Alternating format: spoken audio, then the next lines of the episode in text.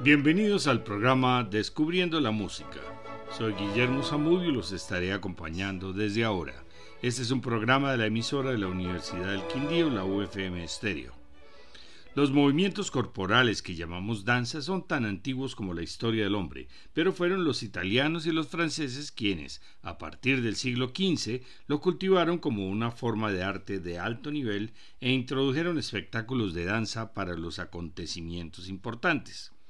Durante el reinado de Luis XIV a finales del siglo XVII, y gracias al italiano Lully, llegó a ser parte imprescindible de la ópera francesa. Durante el siglo XIX se volvió crucial la participación de los coreógrafos y el francés Marius Petipa emigró a San Petersburgo, donde desarrolló una escuela rusa que floreció bajo su dirección. Piotr Ilyich Tchaikovsky fue un compositor ruso del periodo romántico. Nació en una familia rusa de clase media, quienes esperaban que fuera un funcionario de renombre a pesar del gran talento que demostró para la música. En contra de los deseos de su familia, decidió seguir la carrera musical y en 1862 accedió al Conservatorio de San Petersburgo.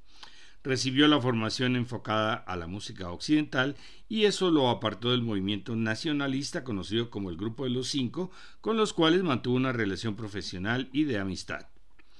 Mientras desarrollaba su estilo, Tchaikovsky escribió música en varios géneros que abarcan la sinfonía, la ópera, el ballet, la música orquestal y la canción. A pesar de su popularidad, recibió fuertes críticas, pero su reputación fue creciendo en el siglo XX en todo el mundo, especialmente por sus ballets, quizás los más reconocidos mundialmente como El lago de los cisnes, La Bella Durmiente y El Cascanueces. El lago de los cisnes es un cuento de hadas ballet estructurado en cuatro actos y encargado por el Teatro Bolshoi en 1875. Se estrenó en 1877 con música de Tchaikovsky y es su opus 20 y el primero de sus ballets. Está basado en el cuento alemán El beso robado de Johann Massus. La primera versión fue coreografiada por el checo Julius Resinger. El prólogo solo se incluye en algunas versiones y acompañado por la obertura muestra la transformación real por la cual la princesa Odette es convertida en un cisne. Primer acto. El príncipe Sigfrido celebra su cumpleaños 21 con su tutor, sus amigos y algunos campesinos en los jardines del palacio. Interrumpe la reina para recordarle a su hijo que la noche siguiente deberá escoger esposa durante el baile real de la celebración oficial de su cumpleaños. Estarán invitadas las jóvenes muchachas más hermosas de la comarca y entre ellas deberá escoger a su futura esposa. Esto causa gran melancolía en el príncipe, pues no podrá casarse por amor. Su amigo Veno y el tutor tratan de levantarle el ánimo. Al caer la noche, su amigo ve una bandada de cisnes y sugiere una partida de caza. Siegfried y sus amigos toman sus ballestas y parten en busca de los cisnes. Segundo acto. Sigfrido se ha separado de sus amigos y apunta a los cisnes, pero se queda de lado cuando uno de ellos se transforma en la bella princesa Odette. Él promete no hacerle daño y la princesa le cuenta cómo ella y sus amigas son víctimas de un terrible hechizo lanzado por Rothbar, el, el malvado brujo con forma de búho. En el día son cisnes y solo vuelven a su forma humana por la noche, a la orilla del lago encantado, creado a partir de las lágrimas de los fallecidos padres de Odette. El conjuro solo puede romperse si alguien que nunca ha amado antes jura amar a Odette para siempre.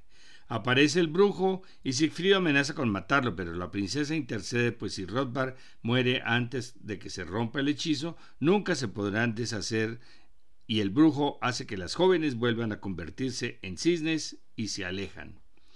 Veno y los demás llegan apuntando sus, balestas a los, sus ballestas a los cisnes, pero Sigfrido los detiene.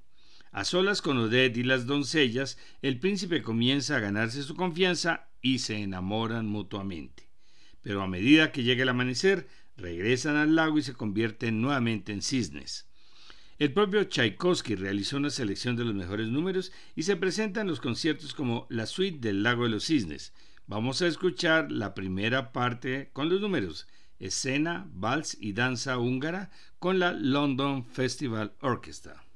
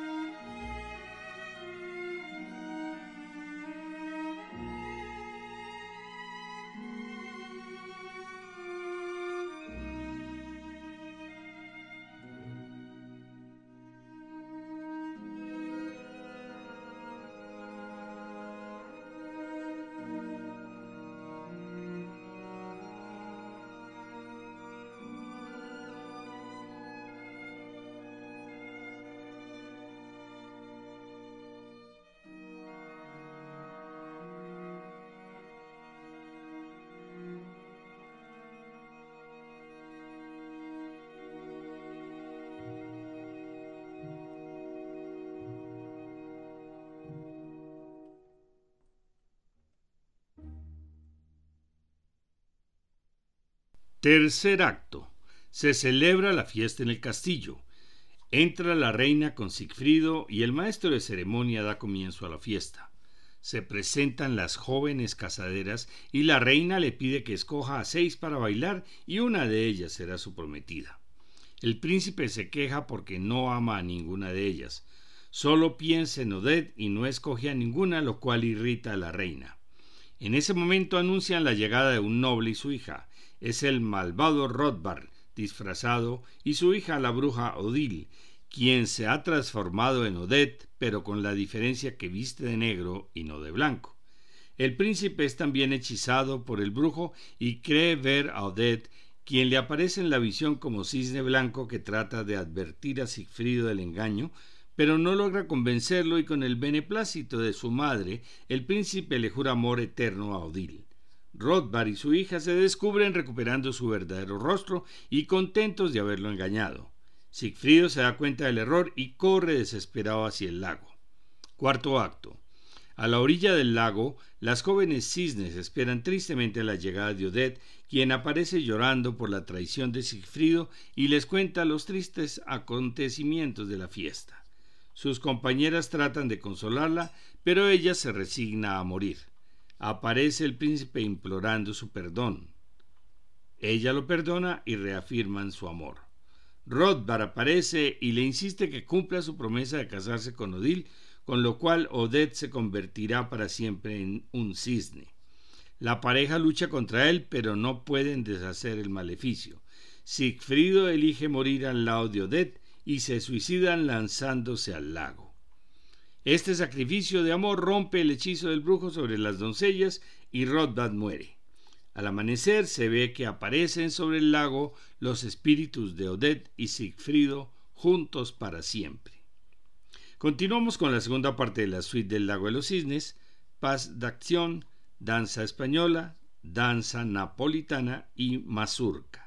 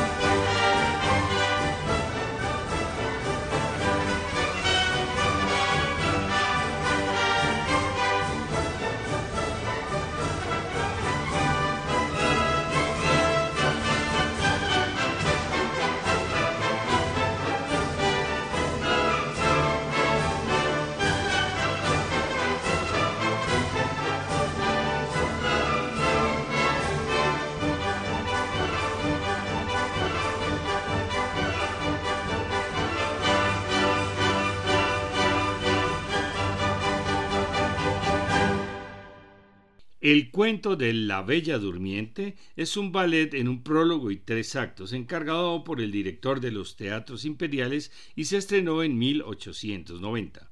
Fue el primer ballet compuesto por Tchaikovsky con libreto y coreografía del director Iván Sevelonsky y Marius Petipa, basados en el cuento de Charles Ferraud y los hermanos Grimm.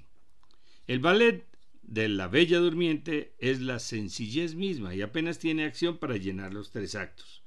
Los recursos del compositor fueron totalmente exprimidos para poder proporcionar una amplia variedad de música de danza que sirviera para los divertimentos.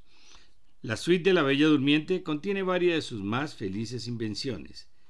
El hada de las lilas, el hada buena, gracias a la cual la princesa no muere sino que queda dormida por cien años hasta que un príncipe la despierte es presentado en forma deslumbrante en el número de apertura de la suite. Sigue el adagio con toda la riqueza de su estilo. A continuación, un delicioso retrato de un par de gatos, uno de ellos el gato con botas. Llega luego una de las más grandes inspiraciones de Tchaikovsky, la melodía del panorama, la cual flota tranquila y libre sobre los dulces, las dulces ondulaciones de los contrabajos. La suite concluye con otro de los valses más memorables y delicados de Tchaikovsky. Vamos a escuchar la versión de la Filarmónica de Berlín dirigida por Herbert von Karajan.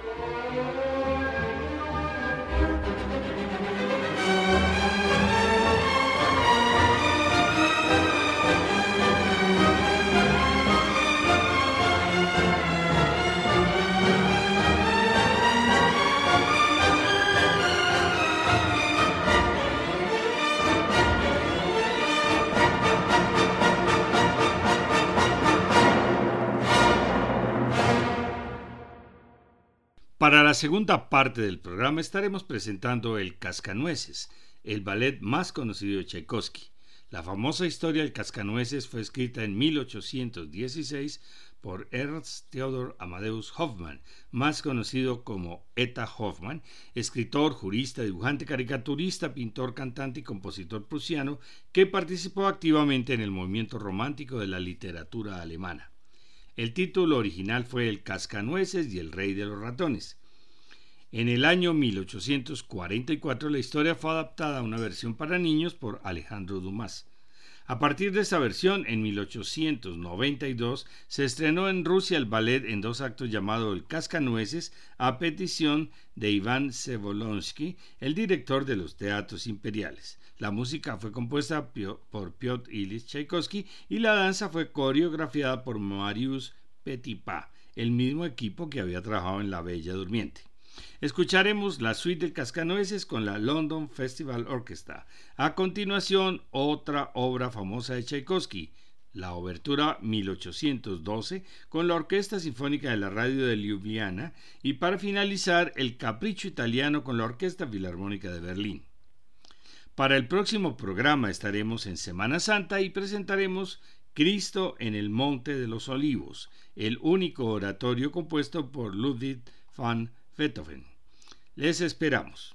Iniciaremos unas charlas musicales con temas muy interesantes. El primero será cómo acercarse a la ópera en dos horarios que serán martes 28 de marzo a las 6 de la tarde o el jueves 30 a las 10 de la mañana por Zoom para que no haya restricción de ubicación. Para más información, entrar a la página descubriendolamusica.co.